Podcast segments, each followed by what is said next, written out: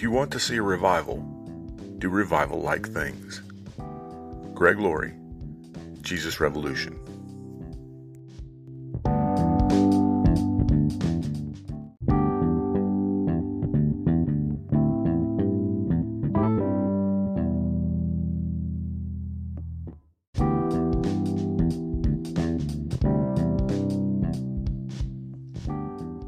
Welcome to the Revisionist History Podcast, where we set the historical record straight, no matter who it might offend. I'm Paul, and let me set the scene for you.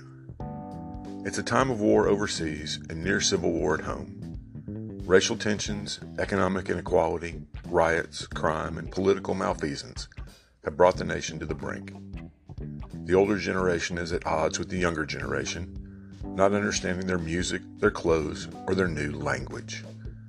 People over 50 long for the good old days, while those under 30 rage against the machine. I'm talking about life in 2023, right? Wrong. This is America, circa 1970.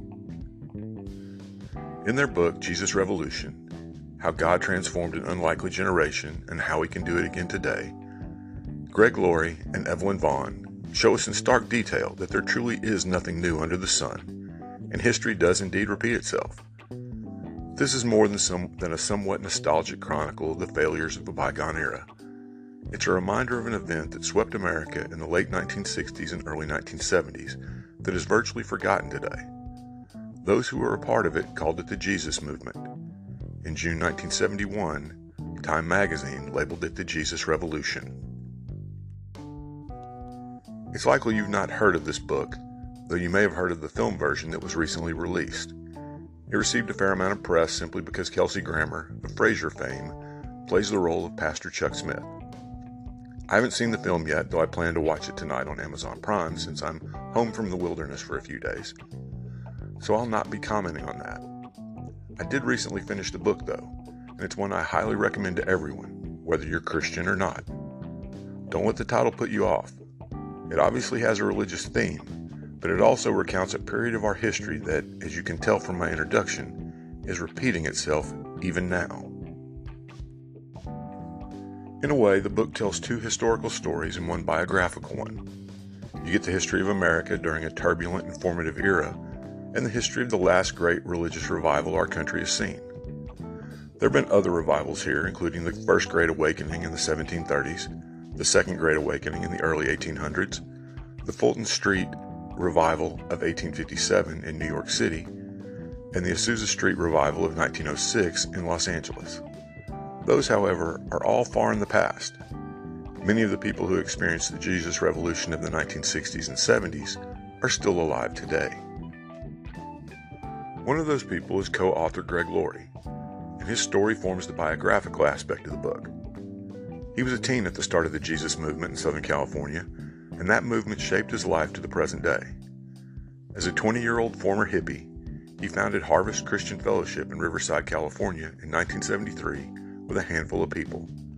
Today, he leads the same church, which now has over 15,000 members across multiple locations. Including Laurie's personal story in the narrative elevates the book from a mere history to something more. Reading about facts, dates, and such can be interesting, especially for a history nut like me. Hearing the experience of someone who lived through those times give, gives both an immediacy to the story while making it relatable at the same time.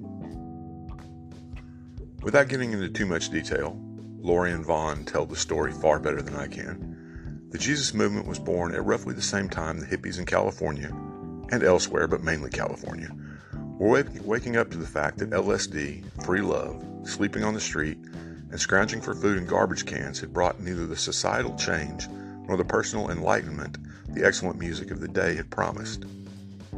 Many of those disillusioned former hippies became Christians and were derisively labeled Jesus freaks by their former comrades. As this new generation of believers merged, collided would be a more accurate word, with the established churches, Christianity in America was changed forever. To say more would take away from the enjoyment of either a story you've never heard before or one you lived through but haven't thought about in decades. Just remember that back then, Time magazine didn't put just anyone on the cover and had never put Jesus there before, so this was obviously a big deal, even bigger than when they put Springsteen there four years later. So check out Jesus Revolution, but read the book before watching the film. I can assure you it's worth your time, and there's no better time than now because, depending on when you're listening to this, Amazon just put the Kindle version on sale for $3.99. That's less than a venti caramel macchiato from Starbucks, and the benefits will last a lot longer. That's our episode for today. Have a great day. We'll see you next time.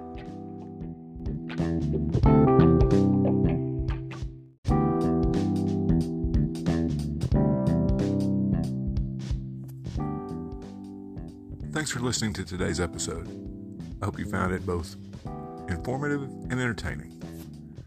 If you'd like to help us keep episodes like this coming, please consider clicking on the Support This Podcast link in the show notes.